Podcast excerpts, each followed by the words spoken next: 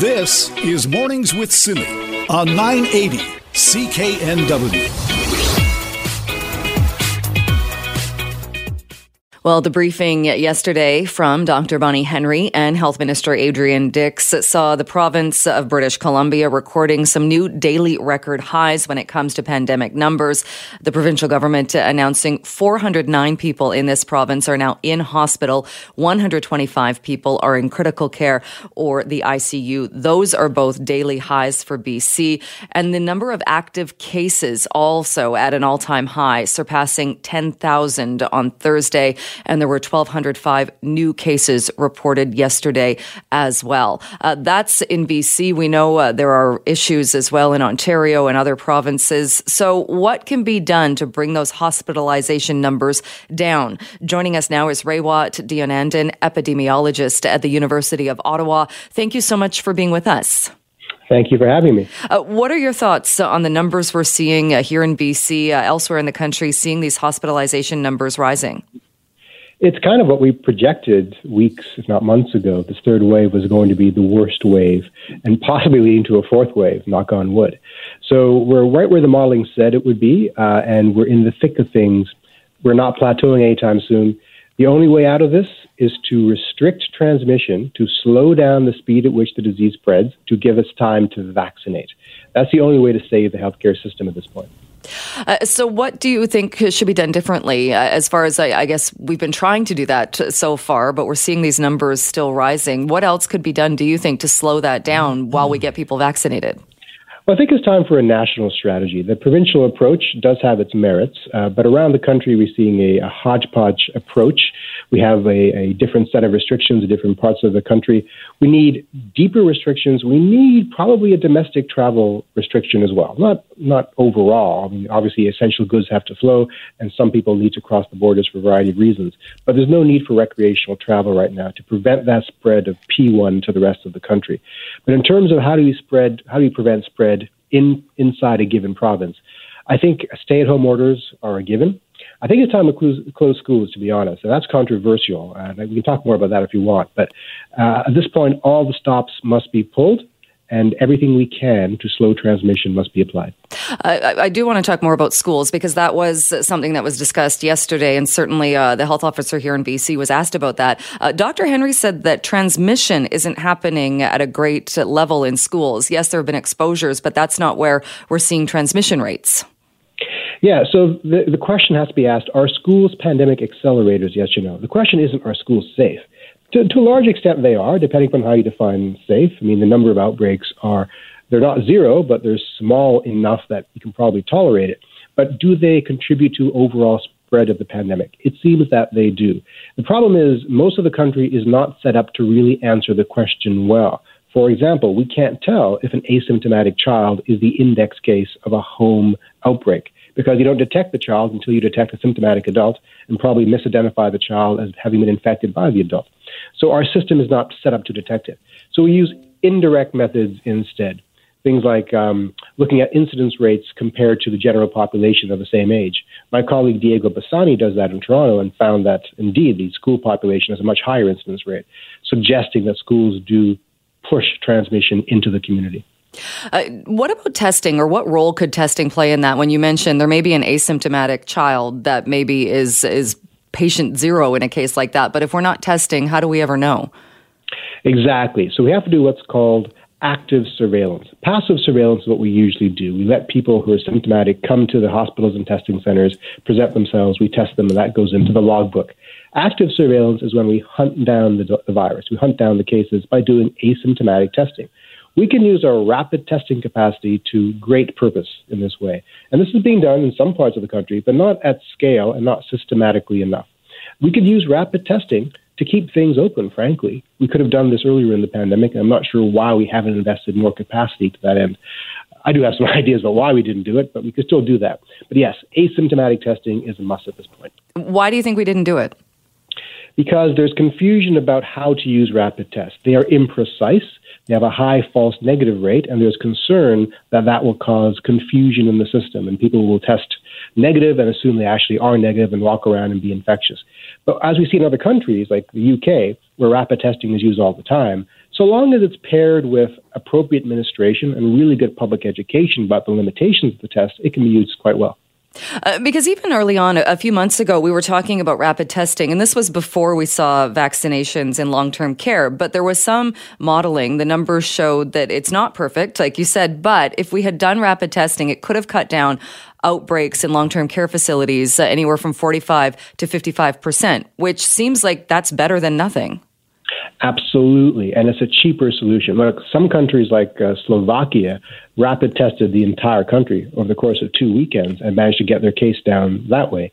Because if you can get a sense of, uh, of who's positively affected and have them stay at home, the rest of society can keep on moving to some extent. Now, it's probably too late to use that strategy now. We're in the depths of crisis, so we have to pull out all the plugs to slow transmission. And when the caseloads come down, then we can use rapid tests to keep things down while we vaccinate at scale to get us out of this once and for all. Uh, when we talk about the vari- variants, uh, the P1 variants, uh, the B117, at this point, I know in BC the strategy has changed a bit in that it's just rather than testing every case to see if it's the variant, there's kind of an assumption made, may as well assume that that's what it is. Does it matter, do you think, if we're testing and defining each case whether or not it's a variant, or do we just assume at this point it probably is? It's a good question. Uh, I mean, uh, uh, my first thought is it probably doesn't matter in terms of what you need to do right away. It does matter in terms of your long term planning. And by long term, we're, we're talking about weeks here, not years or months. So it matters gauging the spread from one part of the country to the other so that we can harden the system. It also matters because uh, how we project how well the vaccines will do is impacted by which variant is prevalent because the variants have different efficacy scores when it comes to vaccine usage. And that's probably why we need booster shots. So as the booster shots get on roll, we need to know which ones are prevalent to know how to create these multivalent vaccines. Uh, booster shots is something too. I think people uh, who are feeling fatigue, which is probably just about everybody, uh, it's kind of the last thing people want to hear. We kind of want to think we're going to get out of this. Vaccinations are going to get us to the other side. Now we're talking booster shots. Uh, I think it kind of gives people the ideas uh, or the question: Are we ever going to be out of this? That's, that's the wrong way to think about it. Booster shots are a path to absolute normality. So uh, it's lining up once a year to get a shot in the arm so that everything else goes to normal seems to me a very low price to pay. So we should be happy that booster shots are going to be part of our future. And frankly, it'll be probably annually for a few years and then maybe peter off after that. This is not interminable, but we have booster shots every year for the flu vaccine. You get booster shots for MMR vaccine uh, in some cases. Uh, so this is not something that's unfamiliar to us in general. We do have updated vaccines in our regular public health portfolio. Uh, what are your thoughts with what we're seeing right now as well, uh, the younger demographic making up more of the cases of hospitalization? It is definitely concerning, and it's due to two factors. One is the elderly have been vaccinated, so naturally they won't be represented in the numbers. And the second is the new variants appear to be more transmissible overall, therefore more transmissible amongst young people it looks like with young people, you're about uh, twice as likely to get one of these new variants, about 1.6 times more likely to be hospitalized, and possibly 1.6 times more likely to die. But remember, a young person has a small baseline risk to begin with, so double a small number is still a small number. Even so, this is a wake up call that the young are not impenetrable. They will be affected by this, and more concerning is the long term impacts on their health lasting many, many years because we don't understand how long COVID works. So, my message to young people is do not think that you are immune from this disease or its long term impacts. The ICUs are filled with young people now. Therefore, we must be extra cautious. Uh, people in BC are being told to cut your social contacts back to 40% that were currently around 55, 65%. Do you think that's a good strategy or will that make a difference? It makes a huge difference. Look, the reason that lockdowns work is it's just a disincentive for human behavior. What human behavior? Human behavior of seeking social contact. If you can't go to work, you can't contact your coworkers. If you can't go to school, you can't be in contact with your colleagues at school. So if you do this voluntarily, then we have we limit the need to have the government impose these restrictions on us. This is all about reducing our individual exposures. The disease doesn't magically appear in your house. Someone brought it there. Right? So yes, this is the one thing that absolutely will work if we all get on board with it. All right. Uh, Ray thank you so much for joining us uh, and for talking about this this morning. Appreciate it. Thank you very much. That is Raywat Deonandan, an epidemiologist at the University of Ottawa. This is Mornings with Simi.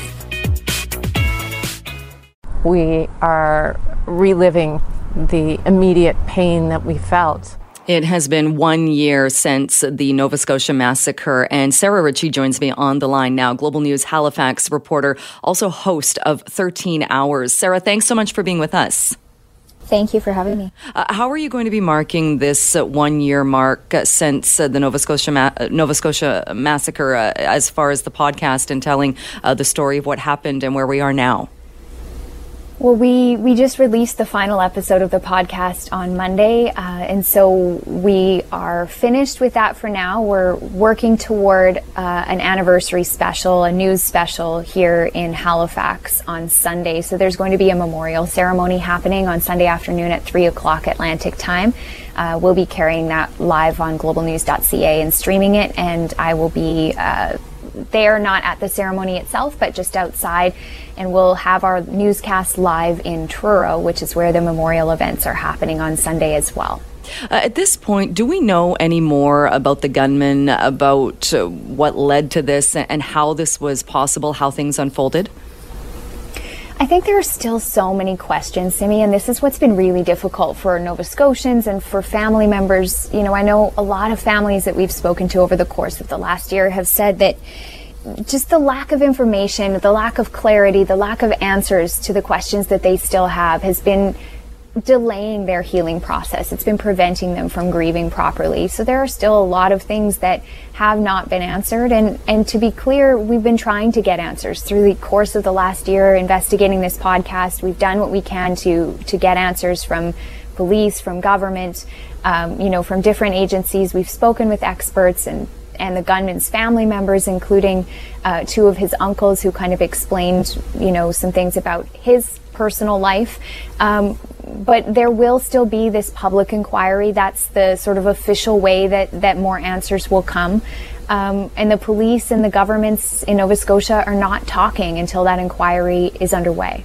Uh, do you have confidence that we will get answers from that inquiry? Oh, that's a difficult question. I, I think that um, I'm, I'm really eagerly awaiting that inquiry to hear what comes out of it. I think that what's really important about this inquiry process, and if you remember back in the summer, the government's actually announced a, a review that was going to be held behind closed doors. And it was the family members and people in Nova Scotia who pushed back at that and said, no, that is not what we need. We need full transparency. So I think I have faith in the process in, in that it's going to be held open to the public. The hearings will be open to the public. The evidence will be open to the public. And that way, I think people will get more answers. You know, it's been such a slow trickle of information since the summer. Um, I think this is a way for people to kind of understand better what happened, particularly from the perspective of the police who were investigating, the government agency, the Emergency Management Office that did not send an emergency alert that weekend. Um, those are some of the big questions that we still need to get answers to, and that's where those things will be uh, discussed in greater detail. All right, Sarah Ritchie, we'll leave it there. Thanks so much for your time this morning. Thank you.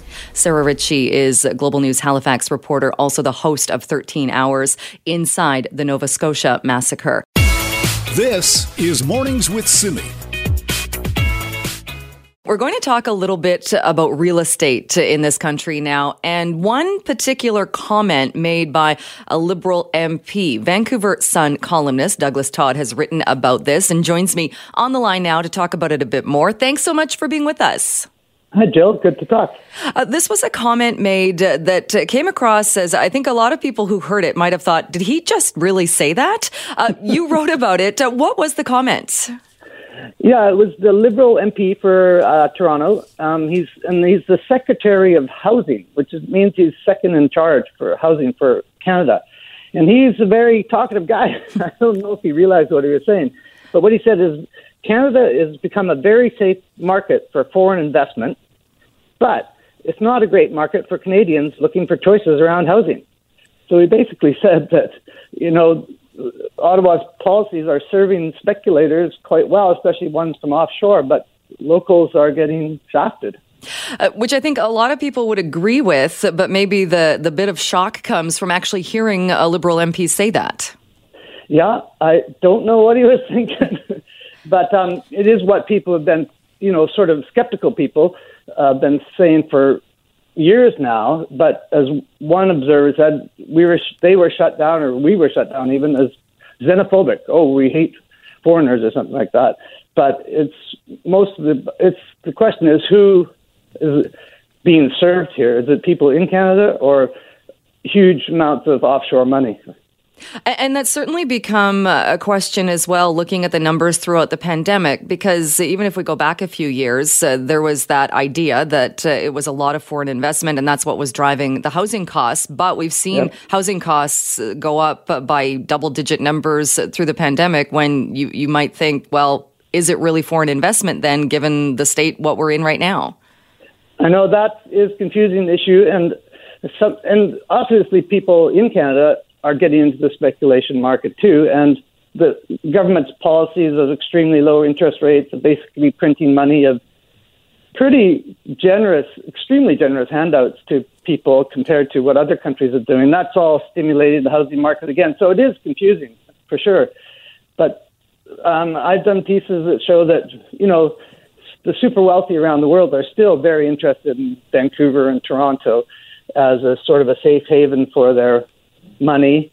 And there's many ways for foreign capital to get into Canada, and that's often through relatives or students or um, people who have permanent resident status. They don't have to be citizens. Um, you know, you just divert money through these sort of third parties, and it's still going on.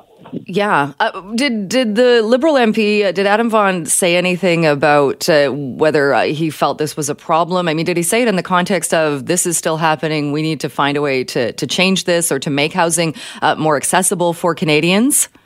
Yeah, he did say that we've got a strange phenomenon, um, but you know, the he was pushed a bit and said, "Well, we don't."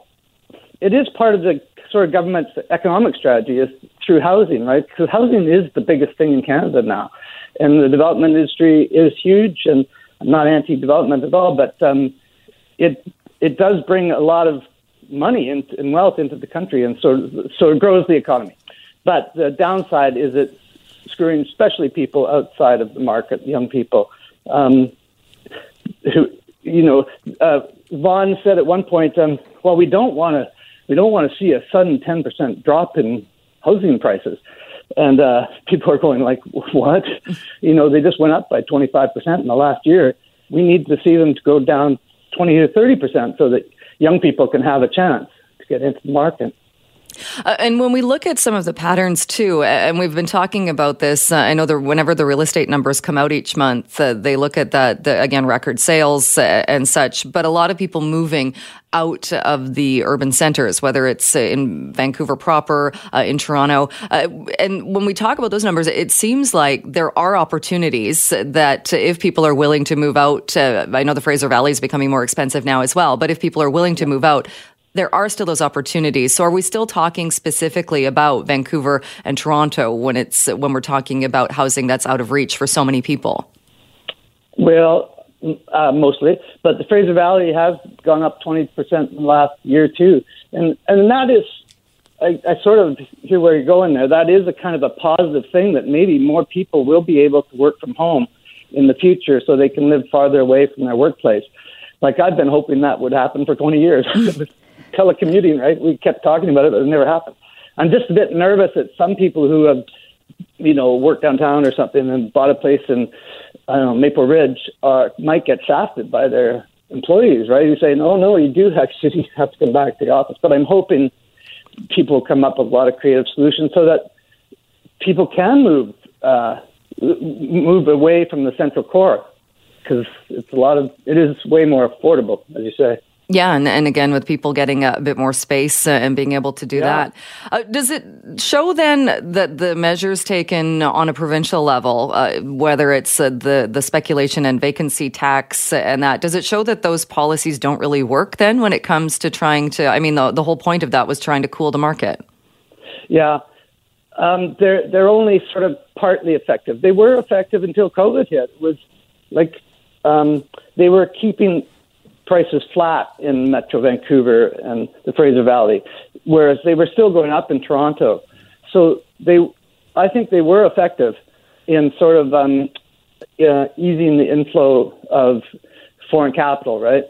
Um, in, for various in various sort of complex ways, actually. But then COVID just did what all the analysts said shouldn't have happened. Everybody was predicting prices would go down because so many people would be financially hurting. Like Evan Siddall, right, the head of the CMHC, was saying prices are going to go down nine to nineteen percent, and they did the opposite. Yeah. Uh, and I get the sense, too, from uh, Adam Vaughan's comments, uh, and, and you've written about this, uh, that uh, he, he made this comment, which, again, people were a bit taken aback that he, he yeah. said it out loud. But, uh, and also, as you mentioned, he, he said, we don't want to see this sudden drop, even though we've seen this increase in prices. so it doesn't mm-hmm. look like there's the intention or the appetite on a federal level to really do anything. I don't think so. I mean, Vaughan was. I mean, maybe this is going to embarrass the government into. They've kind of been outed on their actual policy, right? So maybe they'll do something. But you know, Trudeau and Jagmeet Singh were making promises two years ago during the election campaign that they were going to bring in foreign buyers tax, and we we're going to keep get speculation out of the market so it doesn't hurt average Canadians. And uh, they made the promise during the campaign in Vancouver, actually, where it's people were most heightened about it, and they haven't said a word about it since. So I'm not hopeful, but man, it, people must be getting pretty upset. Except, I don't. There's even polls showing that people who do own their properties and they're seeing their prices go up are kind of only half of them are happy with it. The rest are thinking, "What's gonna? Well, my children are shafted, right?" Yeah, yeah. Um, so it's it's a big one. It is. Uh, we'll leave it there. Douglas Todd, thanks so much for joining us to talk more about this. Thanks a lot, Bill. That is Douglas Todd. You too, a Vancouver Sun columnist. You can check out uh, that piece uh, in the Vancouver Sun. Uh, some interesting comments uh, made by uh, Liberal MP Adam Vaughan. This is Mornings with Simi. Jill Bennett sitting in for Simi Sarah. Well, a new documentary that is available on Netflix is getting a lot of attention and it is called Seaspiracy. It's raising questions about the future of oceans and the future of marine life. But there are also criticisms of this documentary saying it doesn't really address different types of fisheries and may have uh, several misleading messages. Joining me to talk a bit more about this is Sonia Strobel. CEO of the Skipper Otto Community Supported Fishery. Uh, thanks so much for joining us to talk more about this. Oh, well, thank you for having me. Uh, have you watched the documentary? No, I certainly have, yeah. A- and what are your thoughts uh, after seeing that? You know, it's definitely disturbing. There's full of disturbing images, and I think doubly disturbing if you if you weren't aware of the realities of industrial scale fishing. That, it, that there's just horrors of social injustice and environmental injustice that happen at sea every day to bring people their seafood. And at the same time, you're right that there's a lot that they get wrong in that film. And there's it's, it's an oversimplification, really, of how we can solve these massive and disturbing problems in our oceans today. Uh, what do you think it gets right then when, when talking about, uh, you, like you just mentioned, uh, kind of these big industrial fisheries, and certainly it looks at, at different uh, types of fish harvesting around the world. Are there things that it gets right or that, that need more attention? Mm-hmm, definitely. I mean, the industrial scale seafood industry is designed to extract as much seafood from the ocean as possible at as high a profit as possible for shareholders. And that, of course, is going to come with problems. And so, you know, the examples of slavery, of enormous amounts of bycatch, of incredible destruction and pollution, these are based on definitely some facts, and it's horrific what's happening out there. And it's really one of the reasons we started Skipper Otto is because it isn't all there is. you know, that there's that small scale coastal inshore fishing happens all around the world. And actually, it is the lowest carbon, you know, lowest environmental impact protein source we have on the earth is our wild fisheries when they're caught respectfully in the ways that traditional people have on this planet for thousands of years. Uh, because one of the questions uh, that the host, Ali Tabrizi, asks, uh, he questions whether there even is such a thing as sustainable fishing. Mm-hmm, I know. And the thing is, I mean, there's a couple of things. I think as humans, we have to acknowledge that life on Earth consumes life. And in order for our lives to continue, we do have to consume some other life. And whether that's what we call plant life or whether that's what we call animal life, we are consuming life. And I think Indigenous people have had a much more respectful relationship to that reality for longer than, you know, our culture has.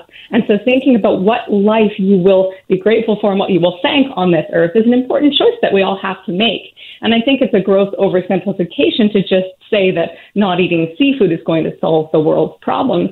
You know, making the choice to eat anything has uh, has problems, especially when you're consuming food from an industrial supply chain. And whether it's industrial seafood or it's industrial pork or it's industrial grains or soy, they all come with these kinds of environmental and social problems when they're not done right. Uh, he also makes a, a, a, prediction or says that uh, the way things are going, that if things continue like they are now, uh, the oceans could be or will be empty by the year 2048. Uh, how do you react to that? Well, I mean, first of all, it's not fact based, so it's it's it's a you know, and I won't get into the science behind where that that stuff comes from because other people are doing a great job of debunking facts in in it. So it's it's a big statement, and it, but it is meant to upset people, and it is meant to make people give pause to how we're interacting with the oceans. And I think in that regard, it's a good thing. I think we cannot continue to extract sea life from the oceans at the rate that we are.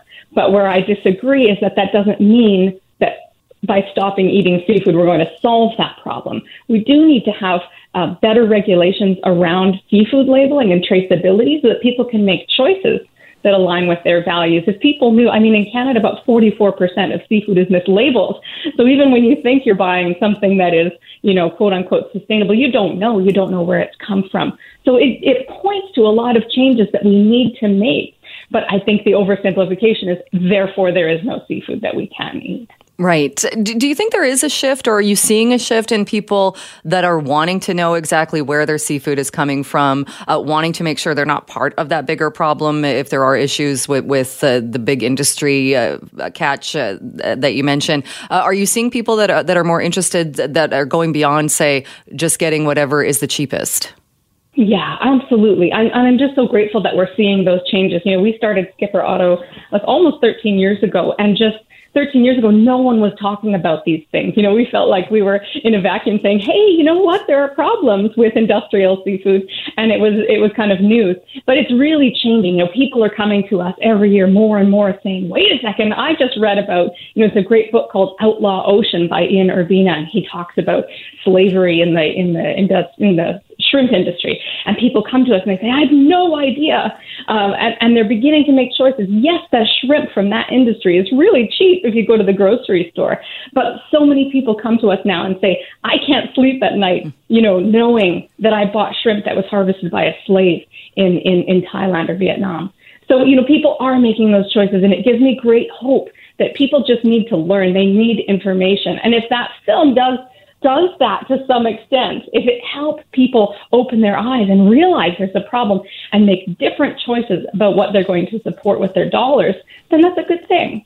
Uh, does it concern you, though? We've seen uh, some celebrities coming out and specifically responding uh, to this documentary uh, saying, uh, that's it, I'm not going to eat seafood anymore. Does that send the wrong message? Yeah, I think it does. I think it's just a really big oversimplification. It's a natural kind of knee jerk response to a polemic film like that. We saw the same thing with Cowspiracy that is, you know, that's it, I'm never eating beef again. And there certainly are small scale meat producers who are doing a wonderful job of producing a regenerative, uh, beautiful meat product as well. But you know, that doesn't sell in movies. And so, uh, yeah, of course, I find it upsetting that people are oversimplifying to say that's it, I'm never eating seafood. But actually, I think the vast majority of people have a more subtle and critical mind than that. And they can look at it and say, okay, yes, I am not going to eat seafood where I don't know where it came from anymore. That's a great choice. Refuse to go into the store and buy industrial seafood. That is an excellent choice. But actually find out who, especially when we live in Vancouver here, we have local, beautiful, abundant seafood that's caught by individual families in small scale sustainable ways where the bycatch is almost nothing, where the pollution is almost nothing. So, so, you know, I ask people to have that more subtle perspective. And I think that most people do. All right. Sonia, thanks so much uh, for joining us to talk more about this today. I really appreciate your time. Oh, well, thank you for taking a close look at it. I think it's an important issue.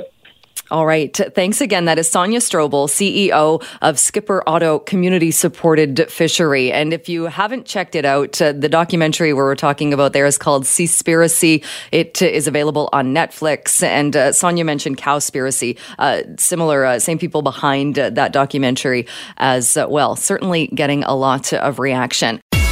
This is Mornings with Simi. Well, the very much loved show about a Korean Canadian family that runs a convenience store in Toronto has come to an end. The series finale aired on Tuesday, but for many people, the significance and the legacy of this show is highlighting modern immigrant families. That legacy will live on for many years to come. Uh, Joo Young Lee is an associate professor of sociology at the University of Toronto and joins me now to talk more about the impact of this show. Thanks so much for being here. Thank you for having me. What is it about Kim's Convenience that do you think really stands out? Uh, was really why it was so successful? Um, I mean, there's so many things about the show. I think the one thing that the show did really well was that, on one hand, it was a very humanizing and and really subtle portrayal of a Korean Canadian immigrant family, but I think the thing that you know brought so many other viewers to the show is that many other families can see themselves in the characters. So there's something that's very unique about the story that it, it's highlighting this this family that's part of the Korean diaspora, but at the same time, it's also a story that touches on universal themes like growing up, like uh, tensions between the parents and the children of immigrants. You know, like there's so many things that people who are not Korean can also see themselves in the Kim family. So it, it, kind of straddled that line of being something that spoke directly to the diaspora experience of Koreans and then also something that was much more universal. Uh, which uh, sounds like it, uh, that it's such a, a, difficult balance, I think, to get that, and, and, and, like you said, to to really resonate with people who might have a common experience, and for people who would really have no idea what it's like to be in in that kind of family dynamic. Exactly, and I think that's what's what what I really appreciated about the show. Being a Korean American, um, like I, I never saw a story about Koreans on TV growing up as a kid or as an adult.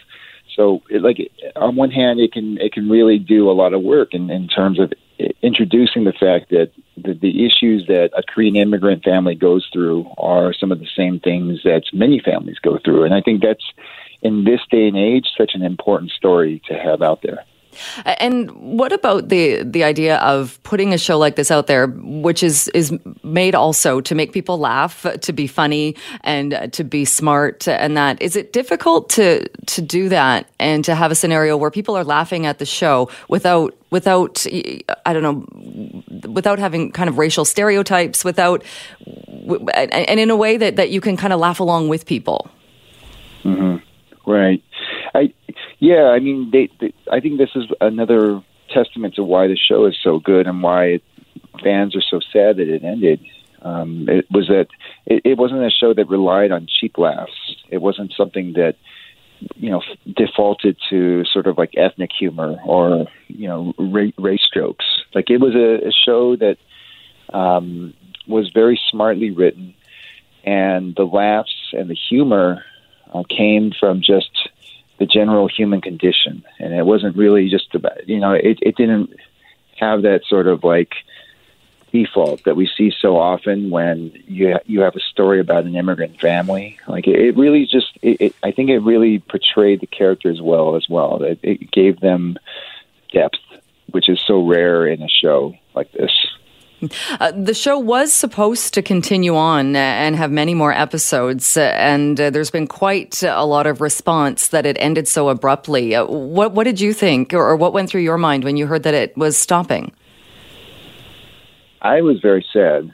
I think it's a show that, in addition to like what it's doing socially in terms of like you know representing this Korean family, representing Asians on on TV, um, it's a show that's really hitting its stride. Like the first couple seasons, you could really sense that the show was developing its identity and you know, it's the only show that I know of that my American friends uh, have tuned into like religiously. Like I have friends from different parts of my life who have reached out um, in the past month or so after news of the show ending and they've said, well, "I can't believe the show's um, ending." You know, my family and I we watch this show together. We love it.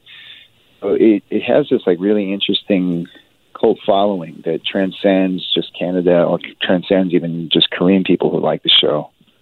And it seems like where we are right now, I mean, we've had Vancouver police uh, reporting uh, that uh, hate crimes are up. Uh, we, have seen hashtags like stop uh, Asian hate, stop uh, Asian racism specifically. It seems like we almost need a show like this even more now.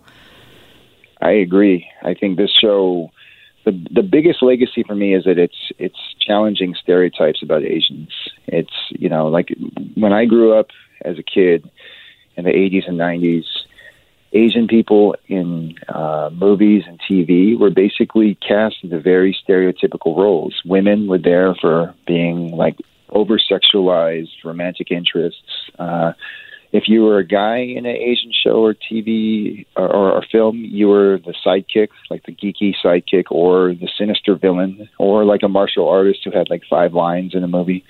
Um, like this is just a show where you actually get to know characters. They have a, a real arc. They're actual flawed human beings, and you get to grow with them. So I, I think.